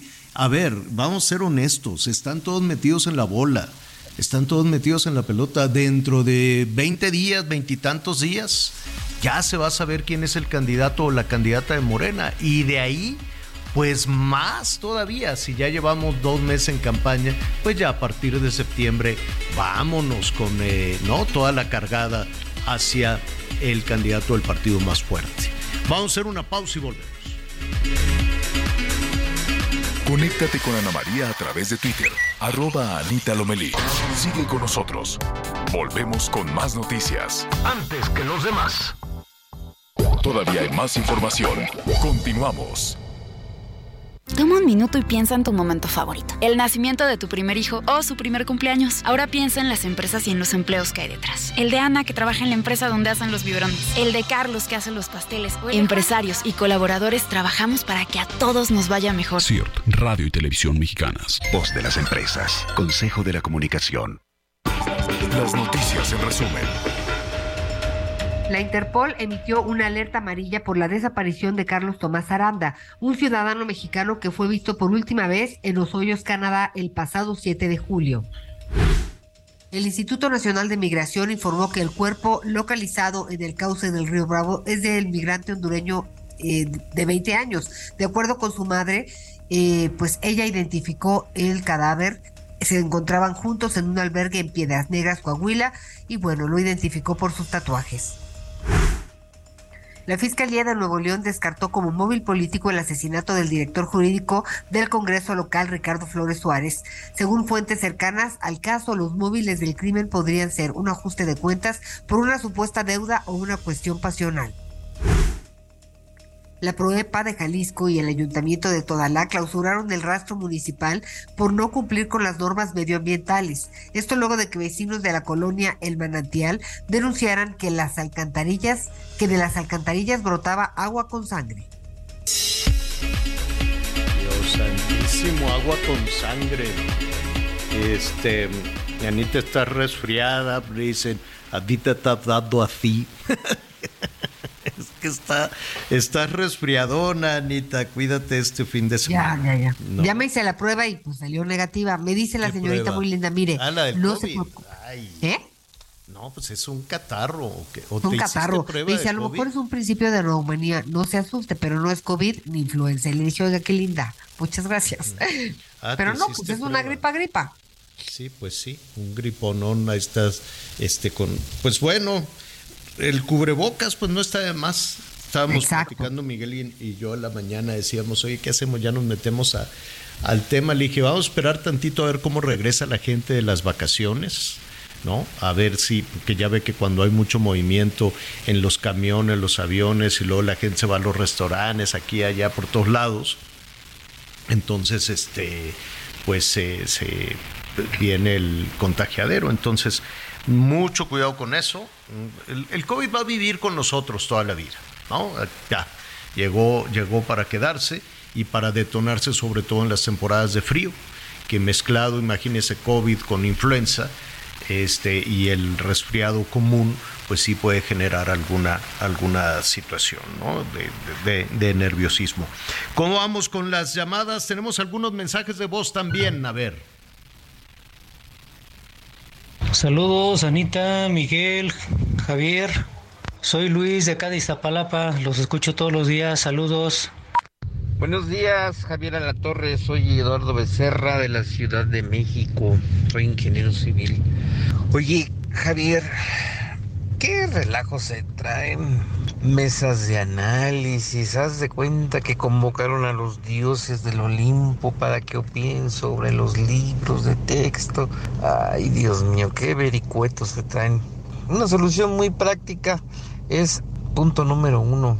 Todo aquello que no sirva, que se deseche. Es decir, escuela con escuela, aula por aula, maestros y padres de familia, pónganse de acuerdo en una reunión cuáles son los temas que no quieren que se aborden. Claro. Hay que eh, apelar Pues al por ahí deberían de haber ¿no? empezado antes de imprimir, antes de empezar con todo. Ah, El, el apelar al sentido común, como dice nuestro amigo también aquí en la Ciudad de México. Gracias, gracias, muchísimas gracias por sus opiniones, siempre las más acertadas, siempre bienvenidas. Eh, ¿Qué más, Anita? Miguel. Mira, aquí tenemos eh, pues muchos saluditos. Dice, hola, soy la señora María Antonia Pérez Gamiño. Felicidades por su programa, no me lo pierdo diario. Gracias. Hola, buen día. Con conocimiento de causa les digo que el gobierno federal detuvo los operativos para combatir lo apócrifo de todo. En otra administración se hacían operativos para asegurar en el centro de la ciudad todo lo apócrifo antes de regreso a clases y eso lo hacía la PGR, ahora FGR, Alejandro del Estado de México y Catepec. Gracias, Buen día, Alejandro. Soy sí, Norma razón, eh, puede ser, González de Monterrey, Nuevo León. A mi nieta en el jardín de niños le encargaron que lleve su silla porque no tienen, aparte de la de, de la lista de útiles, más materiales de limpieza. Bueno, este Miguelito quiere seguir. Sí, adelante, Miguel. Y tenemos aquí también varios mensajes. Estaba viendo esto que dices, le encargaron que lleve, que lleve su silla, es parte de lo que silla, no- mi reina. no entiende. Buenos días desde Coahuila. Libros de texto o de texto, dice aquí nuestro amigo. Creo que detestados van a salir, pero los libros y los del régimen. Nunca había visto una involución de la educación. Dios nos libre ya del régimen que le queda menos, gracias a Dios, dice el señor Santos Barrera. Este dice Javier, felicidades por tener eh, esa decisión, vamos a esa forma, para decir las cosas como son, dice el señor Salvador López Ramírez. En la escuela 20 de noviembre, ubicada en San Miguel Chalma, municipio de Tlalnepantla, el director Carlos Araiza nos cobra la inscripción. Tenemos que hacer limpieza general y a medio año donar pintura y pintarla. El ciclo pasado le hackearon la cuenta bancaria y se robó los fondos recaudados, pero eso sí, trae un camionetón, dice Miguel Ramírez, saludos desde la Ciudad de México. Esa es parte, ¿eh? parte de lo que mucha gente se queja, de que no solamente les piden las cuotas, sino además los les dicen que tienen que ir a reparar las bancas. Muy buen día para todos. Con conocimiento de causa les platico que en las escuelas públicas no hay recursos para el papel del baño que necesitan los niños cuando van a sus necesidades. No hay jabón, no hay recursos para cortar césped, para reponer vidrios que se rompen, para comprar detergente, cloro, cubetas, etcétera. Si esto sucede desde hace muchísimos años, imagínense ahora que no ha habido presupuesto para nada. Ustedes de verdad le creen al señor López que dice que ya está casi al 100% entregado el presupuesto. Ah, y estas son las escuelas de la ciudad. ¿Se imaginan las de las comunidades rurales? Tiene mucha razón. El maestro muchas veces debe sacar de su bolsillo para comprar papel sanitario, jabón, hojas y muchas cosas más, nos dice Patti Correa. Sí, es cierto, ¿eh? Estamos hablando de la zona conurbada, pero qué decir de las zonas de las zonas rurales. eso. Buenos días, qué tristeza de país tenemos. ¿Cómo es posible que vengan de otros países a robar y a someternos? Y este señor presidente, bueno, solamente habla, aquí utiliza un calificativo. Y no hay solución de nada en nuestro país, que no hay ninguna solución. Muchas felicidades a todo el equipo. Soy la señora Alicia de Guadalajara. Dios lo siga bendiciendo. Saludos, querido Javier, Anita, Miguelón. Les comento que soy visitante frecuente de Coacalco y aunque mi medio de transporte hacia allá es solamente el tren suburbano y el Mexibus, sistemas ambos muy seguros, me preocupa la situación que están viviendo los transportistas colectivos a quienes la semana pasada les quemaron una combi. Aquí me hace una serie de, de narraciones. Este, creo que debe de hacerse una operación de inteligencia por parte de las autoridades federales y desmembrar estos vándalos que además son colombianos. Y bueno, esto no significa que todos los colombianos sean malos. Cuidado, esto puede ser en tiempos electorales una víspera del trueno, como el título de uno de los libros del maestro Luis Espota. Feliz fin de semana. Les saluda Armando Zaragoza Castillo, estenógrafo, Javier. Ahí está, pues muchísimas, muchísimas gracias por, eh, por todos sus, eh, sus comentarios. A ver, me están aquí diciendo, así, señor productor, dígame, que, que el micrófono estaba así medio, medio, medio bajito, pues no me, no me escuchaba. ¿Quieres que sigamos leyendo en lo que revisamos? No, ya, ya, ya, ya está. En, un, en un momentito más, oigan, ¿qué creen rápidamente? Este, antes de ir eh, con nuestra siguiente invitada y todos estos asuntos de Luis Miguel. A ver, ¿quién creen que se siente que quiere rehacer su vida? ¿Quién? ¿Y ahora quién? Pues este, ¿y ahora quién? ¿No? ¿Y ahora quién quiere rehacer su vida? Este, Harry, el príncipe. ¿Ya no quiere Harry, estar con la. con la Megan. ¿No? Dice, pues dice que se siente, que, que se le pidió así, que si se van a dar un chance. Este. Ay, qué horror. no, Después es de que, votó a toda su familia y el rollo de la me realeza, siento etcétera, perdido. etcétera, etcétera. Dice, me siento perdido, este, No, desconcertado. Entonces me, me tengo que ir solo un rato a encontrarme a mí mismo. Ya cuando empiezan con esos rollos, Javier, Ajá. Eh, con el no eres tú, soy Sí, yo. no eres tú, pero soy yo, sí. Le dijo, Megan, tú eres tan chula, repreciosa, aguantaste a mi abuela y a todo mundo, pero pues me tengo que encontrar a mí mismo. Me sien- siento que no encajo en tu mundo. Entonces, este, pues nada, ahorita vengo. Ahí te encargo a las criaturas, creo que tiene dos niños, ¿no? Dice, me siento perdido, entonces me voy. Voy a rehacer mi vida. Ándile. yo le daba dos patadas. A, re- a rehacer mi vida, eso me llama la atención. Pero, ¿cómo que? O sea, ya, entonces le está diciendo que démonos un chance, pero ya le dijo que va a rehacer Yo su vida. creo que ya se van a, a volar. O sea, a ver, hubo muchos, este, muchas versiones de que no la estaban pasando muy bien. De que la muchacha es muy gastalona, de que la muchacha, de que la muchacha, bueno, pues es su espíritu de ambición, ¿no? Ella es una actriz de Hollywood. ¿no? Ella es su, su- su espíritu de ambición, de subir, de, de no, ella decía, pues es que te- yo quiero, quiero crecer como actriz, las- los programas, las películas, y luego le dijeron, oye, ¿no quieres ser princesa? Sí, órale también. O sea, ella tiene ese... Suena fuerte, pues, decir que es ambiciosa, pero es, eh, la, eh, la ambición puede ser un buen, un buen, un buen motor. Y entonces pues resulta que es medio gastalona y como le cortaron el dinero y en realidad Harry pues no sabe hacer mucho, ¿no? No sabe hacer nada, pues son como los sí, por no príncipes, decir lo peor, sí. como, lo- como lo- los príncipes pues realmente pues no, no, no, no, no saben hacer muchas cosas y da- van a shows, van aquí, van allá, escribe sus libros, y todo lo demás. Pero pues fueron perdiendo dinero. Y luego les dieron un ramalazo porque les fue muy mal en un proyecto también en Spotify y perdieron como 20 millones de, dólares. Y pues no te creas, ya la cartera empezó a estar flaca y empezaron a tener esos problemas, como muchas parejas, cuando el dinero falta, ¿no? Ahora que sobra el dinero. No, ¿cómo va la, la canción esa, señor productor? No me acuerdo quién la canta, ¿no? Cuando falta el dinero, se sale el amor por la ventana. Algo dicen así también, pero cuando sobra el dinero, ¿quién cantaba esa canción? No, no era Lupe D'Alessio, era Estelita Núñez. Ah. Si no, a ver. una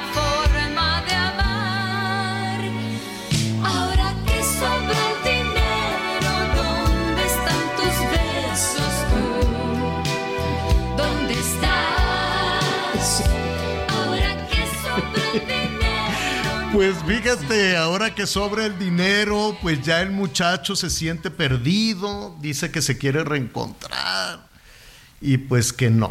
Yo creo que ya no funcionó lo de Megan y Harry, dicen, vaya usted a saber, ¿no? Pues es que así es la vida de los famosos, de los artistas. Ya ve Luis Miguel, como cuántas, como cuántas novias, no sé si se ha casado así de tan, tarara, ta, ta, ta. ¿Cómo va la marcha nupcial? No, Este, nunca, no. incluso ni con Araceli Arámbura este, No. contrajo matrimonio, ¿eh? Al No. parecer, no. Pues qué muchacho tan distraído entonces. Nayeli Ramírez, tan distraído, tan abusado, no. Nayeli Ramírez, editora de la sección de espectáculos del Heraldo. ¿Cómo estás, Nayeli? Qué gusto saludarte.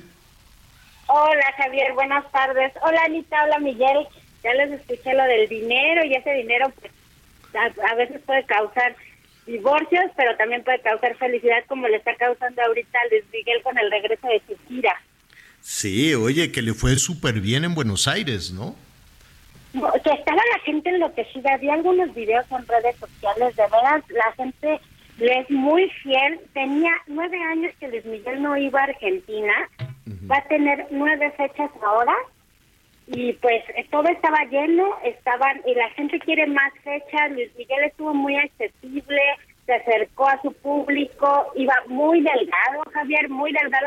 Se ve que ya se puso a hacer ejercicio y se ve que se Mm. No, un está, está, está delgado, está delgado, le falta el ejercicio. A ver, yo les pregunto, sí, yo sí, porque lo está así muy flaco. Yo les pregunto, Nayeli y Anita Lomelí, ¿ustedes qué prefieren? ¿Que su viejo esté este chovi y nalgón o flaco y así como perrito regañado, flaco y desnalgado? O sea, Yo, que, flaco y desnalgado. flaco y tú Nayeli. Yo lo prefiero en algón. Ahí está. Entonces, mucho cuidado con andar así bajando de peso, luego quedan así, no, escurridos. No, pero lo digo, lo digo por envidia, porque sí, sí se, se- sí se ve muy bien. Había, ¿no? Había mucha especulación. ¿Qué hizo? ¿Tú sabes qué hizo, Nayeli? Pues sé que está en una dieta muy rigurosa y que tal parece que está a punto de volverse casi vegano.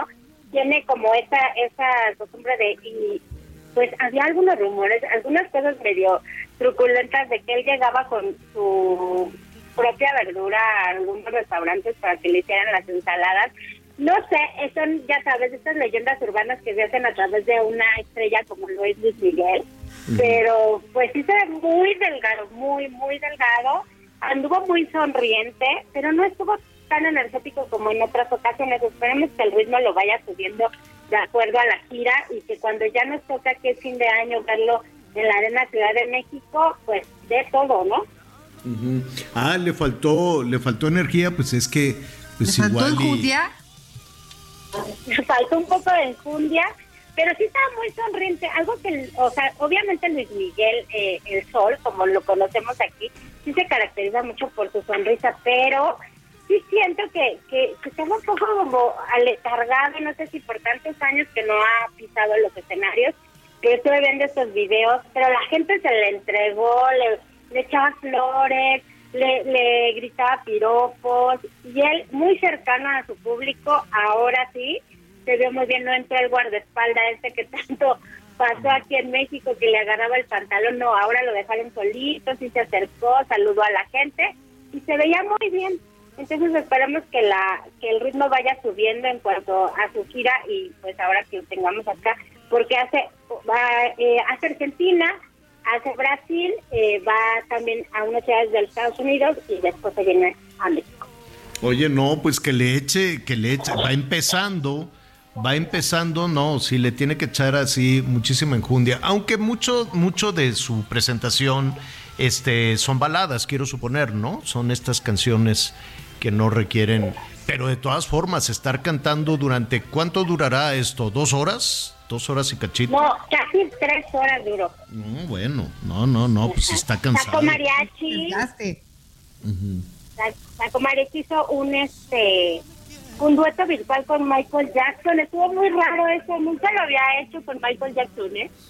Mm, qué O raro. sea, eh, ajá, qué raro, porque no- nunca lo supimos tampoco tan cercano. Sabemos que fue, o sea, hizo un dueto virtual también con Frank Sinatra, pero con Michael Jackson. Se nos hizo muy extraño, pero pues son de estas sorpresas que se agradecen, porque para no ver lo mismo, no ver que estamos regresando a los 80 y ver a un Luis Miguel igual, la verdad eso se agradece. Oye, pues qué bien. Bueno, va arrancando, fue el primero, la lista va a ser muy larga, a ver si no, si no llega así medio agotadón. Yo creo que no, yo creo que no, porque son 66 conciertos. 66. Ujú. y los que se acumulen Javier porque ya anunció que en el 2024 va a dar más fechas. Ah, bueno. Entonces, yo creo que sí va, ya ves que él tiene récord, por ejemplo, en el Auditorio Nacional de las presentaciones que ha hecho. Seguramente acá va a tratar de romper otro récord porque sí, la gente está muy entusiasmada. Están agotados hasta en Oakland, que nadie sabe qué hay en Oakland. Están agotados los boletos para ver a Luis Miguel. No, bueno, bueno. Tú ya tienes su boleto, Nayeli. Pues ya, ya tengo mi boleto, no hasta abajo como hubiera querido, pero sí, ya, ya, ya aseguré verlo, aunque sea ver una sombra ahí en el escenario. Oye, nos están, nos están preguntando, este, que si ahorita que decíamos que no se ha casado, eh, pero si es muy noviero, ¿no? Si es muy distraído este muchacho. ¿Como, cuánta- como cuántas De- novias? de ¿Cómo moral distraída. Sigo sin entender por qué distraído, al contrario, se pasa de abusado. No, pues es que igual y, igual y él se enamora y le dice, no, no me quiero casar contigo porque eres un artista. No. Dudo mucho que pase eso, ¿no? Nayeli, de que, de que él no sea el que se quiera casar. Igual y son ellas. Pero quién sabe, por, quién sabe por qué no se ha querido casar, la verdad, pero sí ha sido muy noviero, ya lo vimos con la serie, todas las, el repaso de novias que le hicieron ahí, Isabela Camil, también esta fotógrafa, bueno, Araceli Arámbula con ella tiene dos chiquillos, y también eh, que bueno, ahí también ya tienen unos problemitas, pero bueno, de eso, de eso hablaremos alguna otra ocasión. Bueno, pues sí. Oye, muy rápidamente, saludos además, saludos a mi tía allá en Mexicali, nos están escuchando en Mexicali. Mi tía Rosamelia Salaices, oye, este está haciendo un calorón en Mexicali, pero qué bueno que nos están escuchando. Oye, el Edwin Cass, me gustó esta idea. Está muy joven el Edwin. ¿Tiene qué? ¿20 o 30? 24, ajá. 24, No, 26, fíjate. 26 tiene 26. 26. Y ya Está dijo, muy joven. Y dijo hasta aquí, porque andaba con la marrana suelta de estar tómale y toma por acá. O sea, no, ya, ya estaba, qué bueno que tomó esa decisión, pero no es una decisión de retirarse definitivamente, ¿o sí? No, él ya aclaró que lo que quiere ahorita es tomarse un tiempo porque tuvo tres años que no pararon, estuvieron en Coachella, se vinieron al Zócalo, estuvieron en el Foro Sol, entonces no había parado, tú sabes, en marzo, en un, precisamente en la entrega de unos premios anunció que se separaba de su pareja, que estaba embarazada, estaba esperando a su tercer hijo, entonces ha sido una vida llena de, pues muy rápida, ¿no? El éxito le llegó muy rápido, la verdad es un grupo talentoso, él también es un, es un músico talentoso, entonces dice que va a retomar su vida porque estuvo a punto de entrar como a una clínica de rehabilitación, lo vimos en lamentables imágenes de cuando estaba dormido en uno de los conciertos que su hermano, que también comparte créditos ahí en Grupo Firme, lo tuvo que ir a despertar para que siguiera cantando.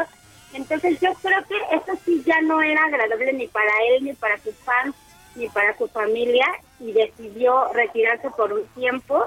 Yo creo que fue una buena decisión para retomar el camino y regresar, y regresar bien como lo conocíamos a Grupo Firme exitoso, porque ahorita ya terminaron la gira, entonces es como van a decidieron tomarse un tiempo y él dice que mínimo un año sabático sí se va a tomar. Un año. Bueno, pues sí, sí, sí, sí alcanza. Si los políticos están sin trabajar tanto tiempo, no, imagínate, imagínate. no, él para- año creo que sí le alcanza. A ese sí, a, e- a ese sí le alcanza. Nayeli, muchísimas gracias.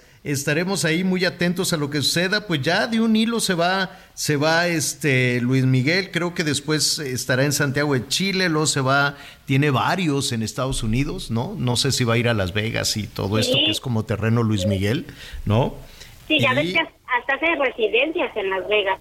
Mm, Sí, sí, sí, sí. Oye, ¿será verdad que pide así cosas eh, muy, muy complejas en los hoteles y quiero que me traigan así mi ensaladita?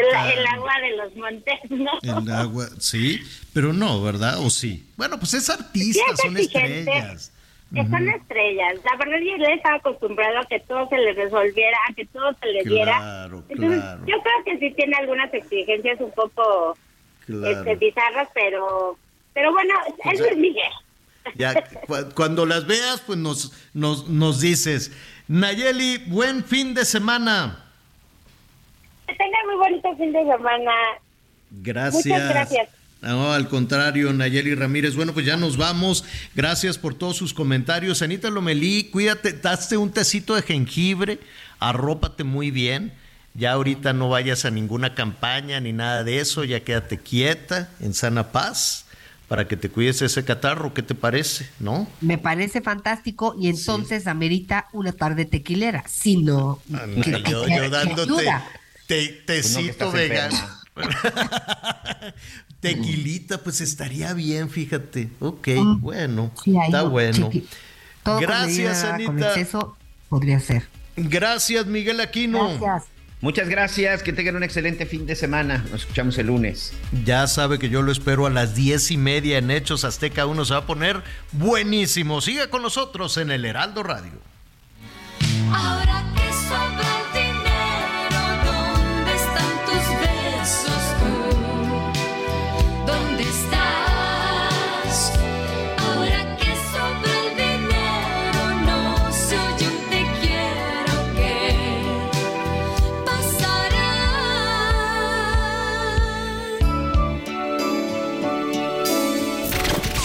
Gracias por acompañarnos en Las Noticias con Javier La Torre. Ahora sí ya estás muy bien informado.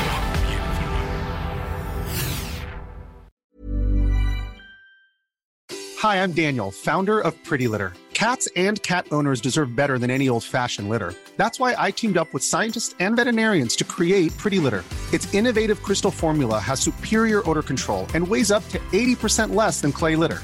Pretty Litter even monitors health by changing colors to help detect early signs of potential illness. It's the world's smartest kitty litter. Go to prettylitter.com and use code ACAST for 20% off your first order and a free cat toy. Terms and conditions apply. See site for details.